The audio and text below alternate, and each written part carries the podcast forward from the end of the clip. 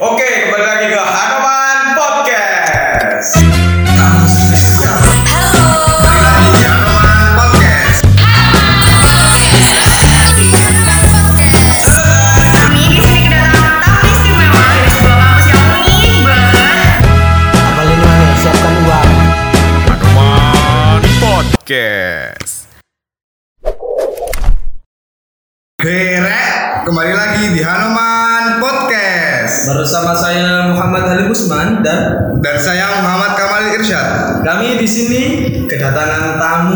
istimewa dari sebuah politeknik negeri ternama di Jakarta yakni Mas Haidir.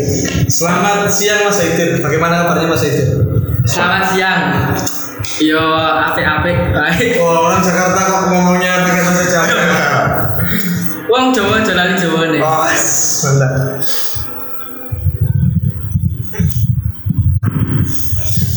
Selamat siang Mas Edir.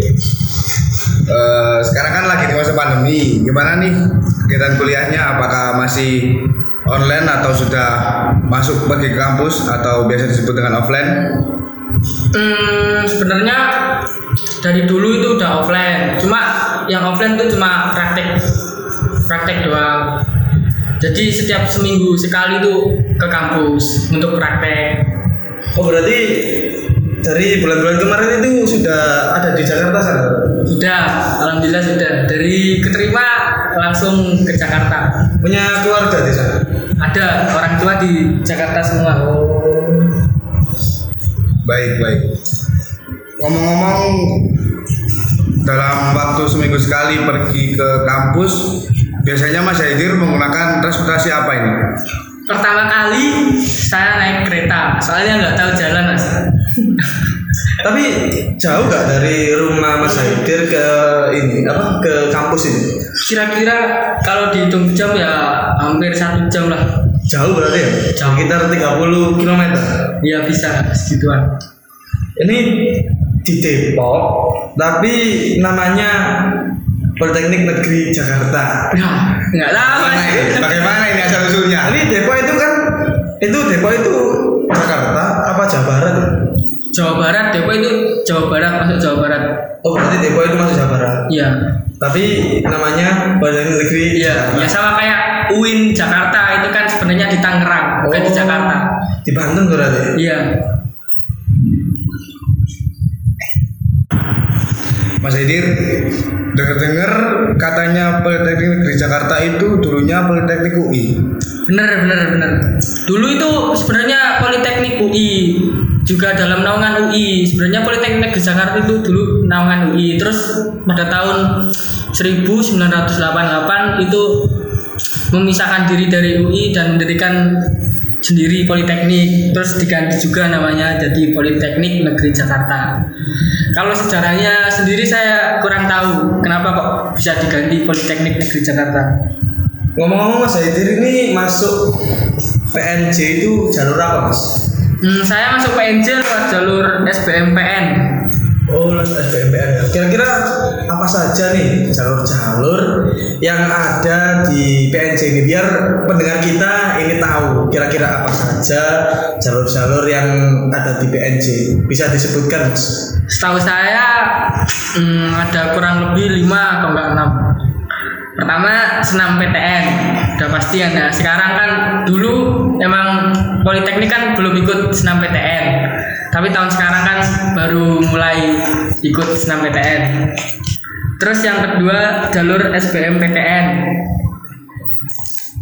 Eh, fun fact aja, SNMPTN itu untuk yang khusus jurusan D3, terus yang SBMPTN D4-nya. Jadi kalau mau milih yang D4, mending ikut SBMPTN. Terus yang ketiga SNMPN itu khusus jalur politeknik. Terus yang keempat SBMPN. Yang kelima jalur mandiri. Terus ada juga jalur kerjasama apa kerjasama PT-PT. Dengan SMA SMA gitu. Enggak jadi kayaknya daftarnya lewat PT. Oh, BD. Iya PT. Terus kira-kira kapan ya mulai dibuka pendaftaran dari SNMPN, dari SBMPN dan lain-lain itu mulai kapan kira-kira? Apa apa bersamaan sama SNMPTN atau lebih mundur sedikit? Kira-kira kira-kira aja, kira-kira kapan? Atau kalau Mas Haidir punya info validnya bisa di-share di sini biar pendengar kita juga tahu gitu kira-kira kapan pendaftarannya sudah dibuka gitu. Kayaknya yang lebih dulu itu SNMPTN dulu. Habis itu SNMPTN dan SNMPN itu bareng kayaknya. Terus Mungkin bisa diperjelas tanggalnya kapan, bulan kapan. nggak tahu ya. Soalnya Kurang tahu. Berarti sekarang Politeknik itu dari dulu bisa ya masuk senam PTN ya? Nggak bisa. Nggak bisa. Baru tahun ini. Baru tahun ini berarti ya. Beruntung sekali ya adik-adik kita Iya. ini pendengar kita. Untung. Karena Politeknik bisa masuk ke senam PTN. Jadi kalau lulus 40% senam PTN, kalau mau ke Politeknik. Politeknik sekarang bisa ya. Enak sekali. Terus eh, persyaratan apa saja sih yang kira-kira harus disiapkan atau adakah jalur kayak mandiri rapot atau mandiri tes gitu kira-kira ada terus persiapannya persyaratannya itu apa saja gitu persyaratan masuk itu misalnya apa ya yang dibutuhkan itu apa saja harus nilai berapa gitu minimal kalau Mas Haider sendiri tuh nilainya kan pakai rapot ya Mas Haider ya Iya. Iya kan pakai rapor. itu kira-kira itu berapa gitu? Di angka berapa gitu? Kita bongkar ya di sini. Aduh. Bisa dibilang rata-ratanya lah. Nah, rata-ratanya lah, nilai rata-rata IP-nya lah ya. Ya. Kan biasanya kan juga diambil dari situ kan. Soalnya kan daftarnya kan lewat jalur rapor. Gitu. Jadi kira-kira berapa ya yang bisa dibocorkan? Saya kalau saya, saya ingat saya ya. Antara rata-rata itu antara 85 sampai 88. Nggak tahu ya lupa. Antara 85 sampai 88 lah. Itu berarti untuk tahunnya Mas Haidir kemarin ya? Iya. Ya, mungkin untuk tahun selanjutnya bisa berubah kan ya. Ya, biasa bisa jadi. Iya. Jadi untuk pendengar podcast Hanuman, Hanuman Podcast, jadi gak, gak jangan terlalu pede juga dengan nilai segitu. gitu. Ya. Paling gak ya ya berusaha tetap ya, 90. Pokoknya kalau bisa ya tetap cari apa jurusan yang Kira-kira kiranya Sepi. ya bukan sepi sih bisa dibilang nilai rapornya itu cukup Ya. buat masuk ke jurusan tersebut. yang paling rendah lah, tapi jurusannya bagus. Bagus.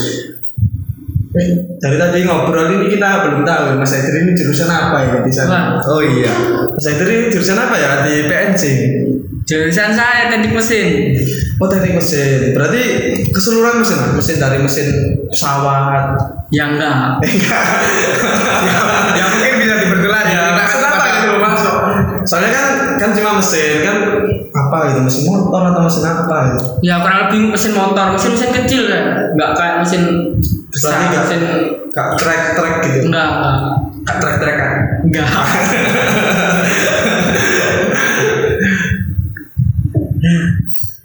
Terus Mas Haidir kan lewat jalur S apa SNMPN. SBM. SBMPN. Oh, SBM berarti tes ya Mas ya? Kalau kalau besok kayaknya tes. Berhubung kemarin- kemarin kan pandemi, Oh, iya. jadi nggak bisa tes, jadi pakainya Oh, rapor. beruntung ya angkatan angkatan Beruntung 20. sekali. Karena tahun kemarin tuh dari jalur yang biasanya Tes. sedikit, biasanya sedikit juga itu banyak dibuka jalur karena pandemi tersebut. Terus yang awalnya tes itu juga apa? Jadi Jadi cuma pakai rapot ya kan. Soalnya mungkin ya karena pandemi. Jadi untuk tahun sekarang harus semangat ini karena mungkin juga ada tesnya lagi. Terus biaya mas, biaya pendaftaran bukan biaya masuk ya, Iya. biaya pendaftarannya dari mulai senam PTN, eh senam P, SNMPN atau SNMPN nggak bayar? SNMPN kan pakai rapot. Oh iya, tapi berarti nggak nggak pakai biaya berarti? Nggak pakai. Berarti yang SBMPN Iya, itu SBMPN. biayanya berapa kira-kira? SBMPN dulu daftar 150 sama kayak SBMPTN 150 juga. Terus yang lainnya kayak mandiri gitu kata nggak tahu tapi kalau mandiri kalau udah lolos saya tahu. Oh oh oh, iya iya iya biayanya ya kita bongkar aja gak apa-apa. Nggak apa. terus kan mas Haidir masuknya biaya berapa? Kan lewat lewat jalur S SBMPN pastinya kan lebih rendah lebih ya, rendah ya daripada masuk golongan UKT UKT yang rendah. UKT yang rendah. Kira-kira kalau langsung sih mas langsung bayar UKT nggak nggak ada biaya biaya lain langsung bayar uang semester satu itu empat lah. Empat, di angka empat. empat. koma lima. Kalau mandiri, kira-kira ada uang pangkal atau tidak? Apa langsung KT? Kalau UIN kan sekarang kan nggak menerapkan sistem uang pangkal bagi yang mandiri kan ya, langsung UKT. Kira-kira yang mandiri itu dianggap berapa ya? Kalau mandiri untuk UKT itu dibatasi. Jadi kalau keterima mandiri ngambil UKT-nya harus golongan 5 sampai golongan 8. Itu itu sekitar 7. Golongan 5 itu 7. paling rendah 7 berarti Iya, 7,5. Berarti mandiri paling rendah 7 UKT-nya. UKT-nya paling tinggi. paling tinggi 12 Wow. Terus untuk uang pangkal. uang pangkalnya? Uang pangkal beda-beda. Kalau kayak jurusan teknik gitu-gitu itu 12,5. Beda. Kalau kayak akuntansi kayak nggak bukan teknik lah itu 10 Oh 10 Iya. Ini mahalnya ini bukan karena apa-apa ya, memang karena PNJ ini kampus ya kampus favorit. favorit. Jadi wajar lah. Gitu. kalau memang harganya segitu itu memang wajar. Karena juga kan kebutuhan saat perkuliahannya juga kan banyak. Kan politeknik juga butuh praktek dan lain-lain. Jadi eh, wajar lah di angka segitu itu. Soalnya kan memang politeknik terbaik. Terbaik yang ada di Jabodetabek. Eh, ngomong-ngomong UKT segitu ya.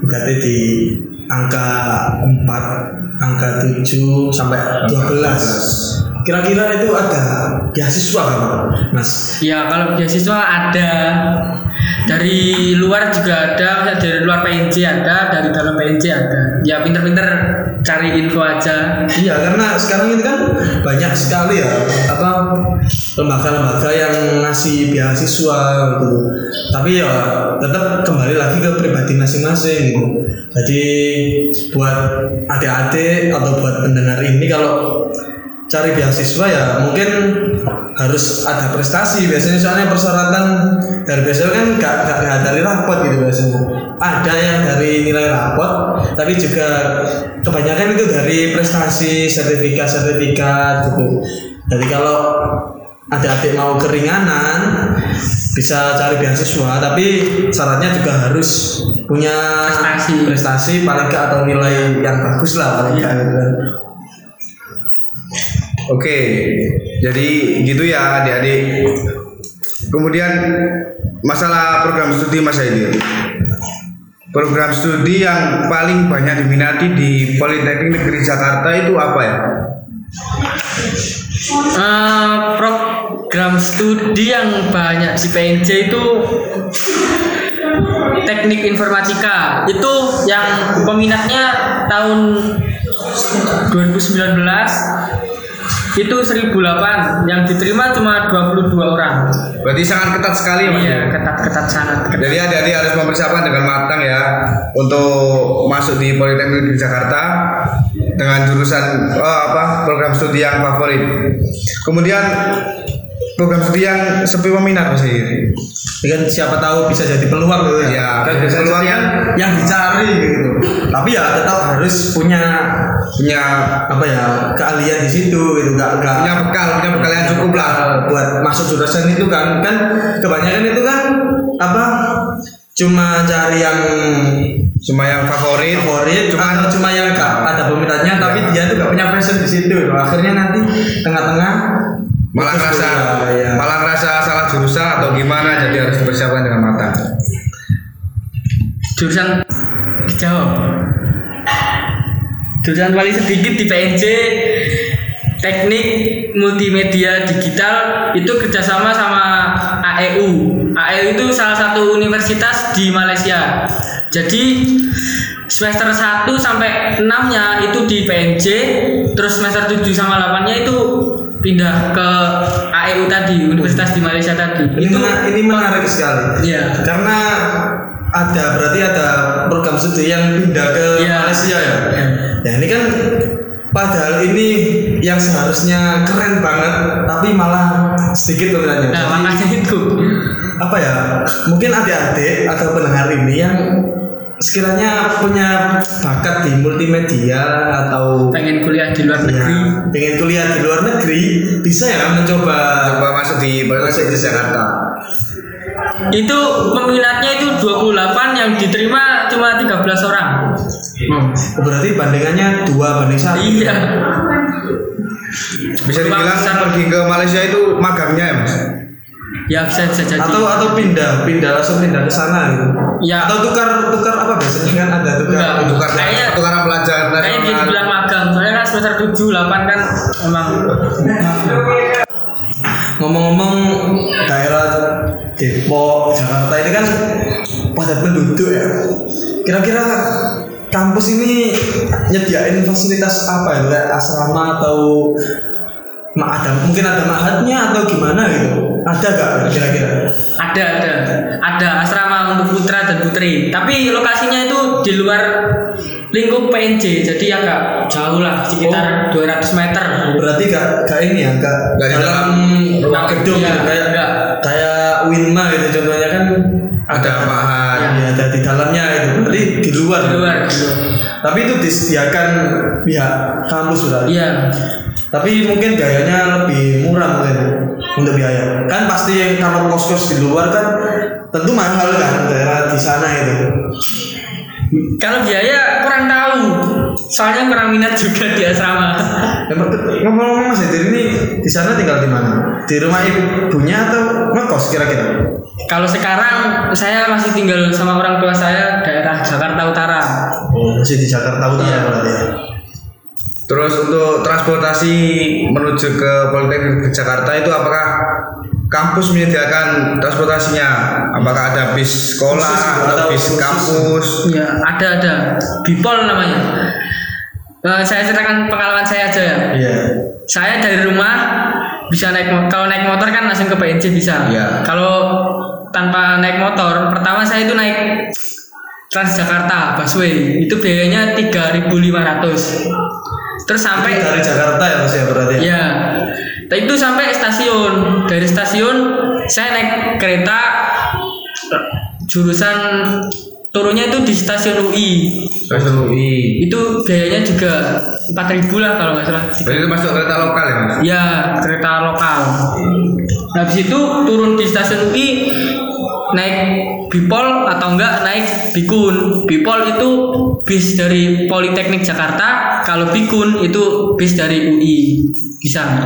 Tapi berarti dua-duanya bisa ke Bisa. satu satu jurusan ya. Ya, Tapi yang dikhususkan yang Bipol. Iya. Itu yang Iya. miliknya Politeknik sendiri. Kalau Bi- Bipol itu kayaknya sampai masuk ke Politeknik Jakartanya. Kalau Bikun itu cuma di Di luar. depan Politeknik. tapi biayanya tetap sama. gratis kalau naik bis Oh, gratis. udah fasilitas dari kampus Berarti kalau yang miliknya UI juga gratis juga. iya gratis Menarik sekali ya ini. Karena apa politekniknya sudah menyediakan transportasi buat mahasiswanya tidak usah bingung-bingung lagi kalau gak punya uang harus naik Kereta, bis, ya. kan gak kan gak kan enak gitu udah. Misalnya jauh gak bawa motor kan bisa naik transportasi umum yang sudah disediakan gitu sama pihak kampusnya.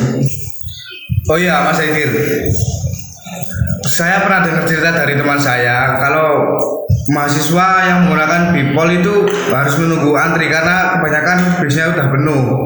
Kemudian untuk yang ingin menaik bikun itu Kan turunnya nggak masuk ke PNJ iya. Masih di luar. Itu untuk menuju kampus itu katanya 400 meter 400 meteran lebih lah. Iya. jadi antara antara naik bipol atau bikun itu bimbang mahasiswanya. Jadi mungkin bisa dikasih saran Mas Haidir bagaimana solusinya gitu. Ya kalau menurut saya mending naik people aja soalnya ya sabar-sabar nunggu terus saran saran saya ya berangkat lebih pagi lah biar dapat people kosong Oh berarti setiap jam itu ada gitu setiap, setiap beberapa menit sekali atau gimana itu piponnya itu? ya ganti-ganti sih Atau sehari cuma satu? Cuma satu, gitu. gitu. Oh berarti habis ngantar ambil lagi gitu di halte. people people itu kayaknya ada 6 unit bis Oh, ada enam iya unit. Itu jalan bebarengan apa ada selang waktu berapa menit? ada selang waktu 5 menit sampai 10 menit lah Berarti ya kira-kira gak Iya. lama kan ya waktu segitu. Asal memang kalau kuliahnya jam 7 ya jangan Ya, berangkat jam Iya. 7. nah itu kan itu. apalagi di apa- PNC kan uh, Sangat ketat sekali mas ya. sangat ketat kalau telat aja udah kena poin bisa bisa dapat bisa bisa milih sih hukumannya itu mau bayar uang apa hukuman Kalau poin itu berpengaruh gak ke nilai ke apa kuliahnya gitu, ke berpengaruh sangat sangat berpengaruh? Sangat. Tapi kalau bayar berarti sudah dianggap bilang gitu berarti. iya Itu poinnya diakumulasi apa? Diakumuli diakumulasikan, diakumulasikan itu di akhir semester atau di tengah-tengah semester gitu. Kayaknya di akhir di Akhir total berarti akhir semester 1 gitu ya. Selama- se- semester 1 ini Mas Haidir sudah punya poin berapa ini? enggak enggak enggak pernah Belum. Oh, alhamdulillah. Tahan ya. Inilah inilah Lulusan lulusan Lulusan Lamongan kan? Yang teladan tidak ada poin sama sekali tepuk tangan dulu bos terus mas ini kan jauh ya PNC ini. Kira-kira ada nggak alumni Man Satu Lamongan yang selain Mas Haidir ya yang ada di sana? Kayaknya nggak ada. Dari dulu belum ada Bro? belum ada dari dulu. Cuma Mas Haidir ini? Iya. Sangat pol Berarti Mas Hedir ini Mas wah, berarti Mas Hedir ini membuka jalur untuk Iya. adik-adiknya.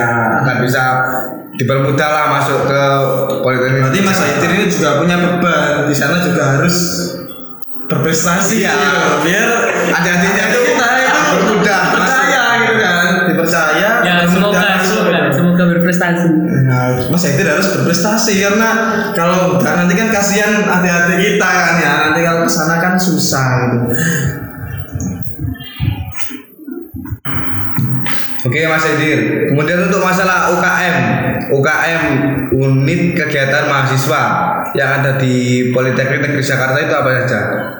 Dan bisa disebutkan mungkin favoritnya yang di sana? Kira-kira banyak ya.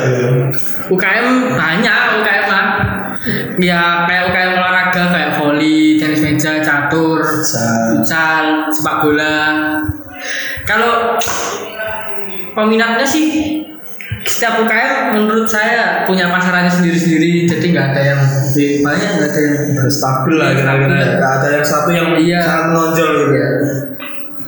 Terus Kemudian organisasi Ormawa. Kalau saya menyebutnya Ormawa, organisasi mahasiswa yang ada di PNJ. banyak Kira-kira 10 ada 10. ya setiap UKM kan punya organisasi pasti kan Oh gitu. Kalau kalau di PNJ mungkin kalau gitu ya. iya kalau PNJ kayaknya gitu terus kalau organisasi yang paling menonjol ya itu dari himpunan sama sama BEM Mungkin bisa dijelaskan Mas, BEM itu apa? ya BEM itu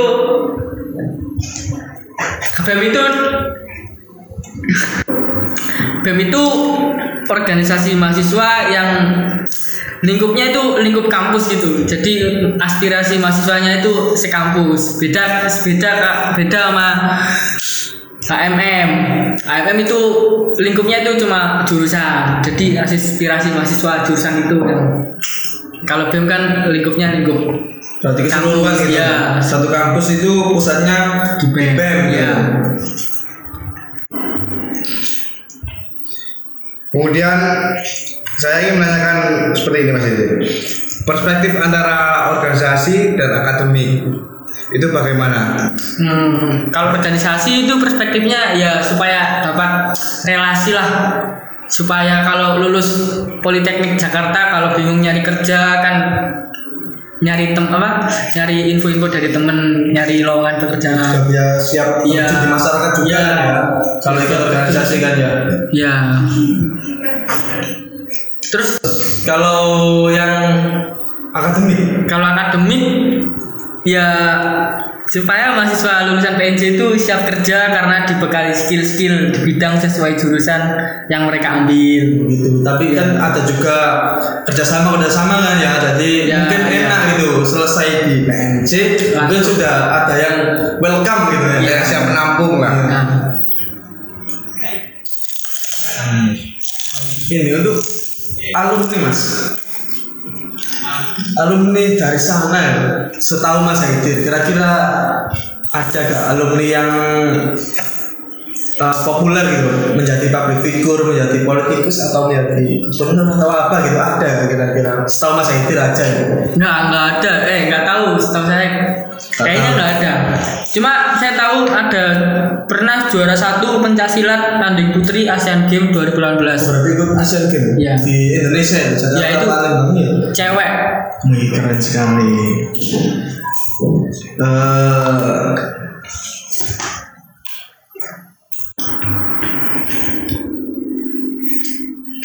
Baik Mas Eder, kita akan melangkah ke sesi selanjutnya.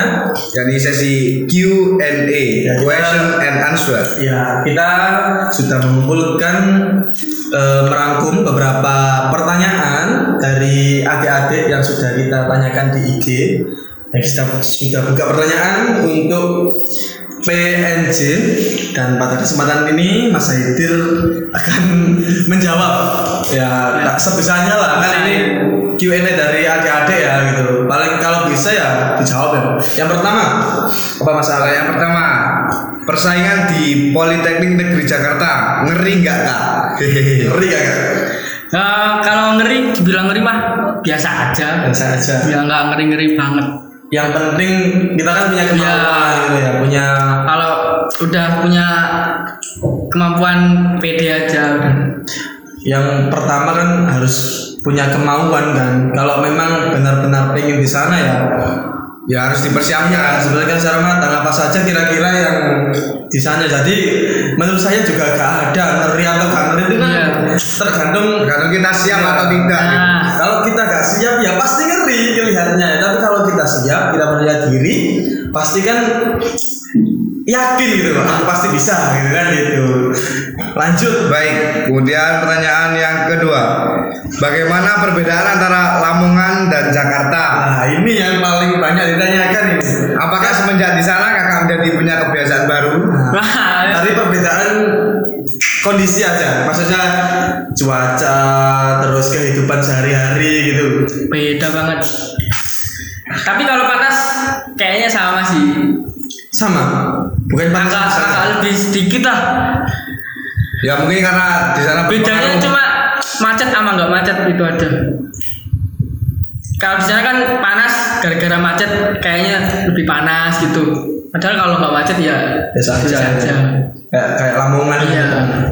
Kemudian untuk kebiasaan baru, ya mungkin biasanya di Lamongan bangunnya jam 7 atau jam 6, mungkin di Jakarta bisa ngopi kan di Lamongan Iya. ngopi ngopi kan murah gitu Ngopi pagi gitu. di sana kan pasti kan mahal gitu loh ya kalau ngopi-ngopi gitu warung biasa juarang di sana adanya ya kayak semi semi semi kafe Kafe. gitu paling paling bawah itu iya ya dan pasti harganya harganya minimal ya lima belas ribu wow kalau di Lamongan udah dapat kopi tiga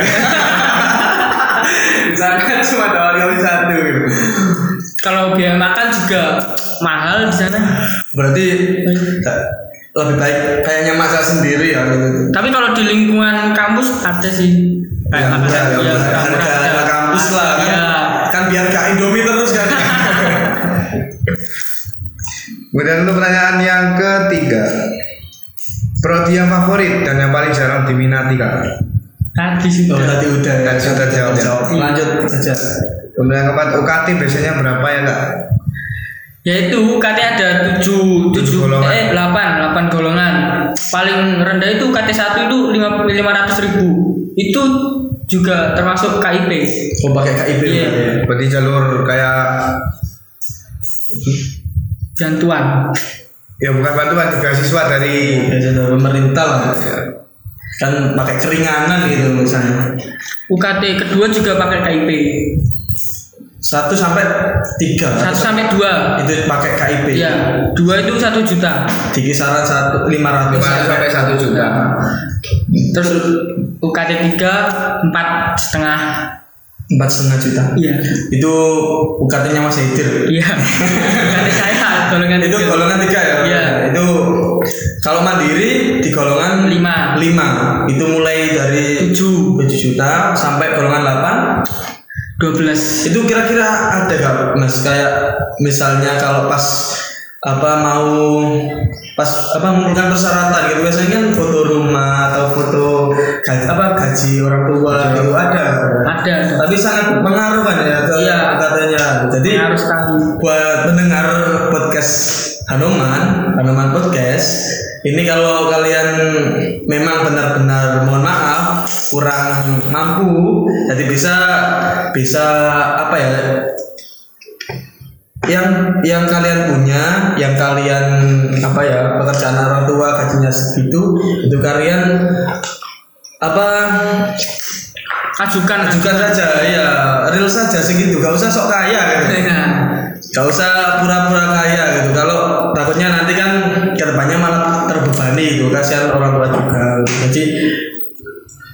mungkin bisa diatur lah kayak gitu kan juga ada kesempatan kan. Tapi tetap untuk yang mandiri ya tetap di angka 7 juta gitu. Gak bisa.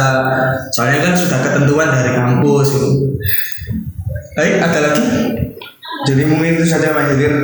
Kemudian apa mungkin ada situs situs terpercaya dari PNJ yang mungkin bisa aja diakses untuk melihat lebih detail lagi mungkin bisa disebutkan Hmm, kalau situs untuk kalau pendaftaran ya itu penerimaan.pnj.ac.id Ya, bisa dicatat ya. Iya. Penerimaan mahasiswa mahasiswa apa?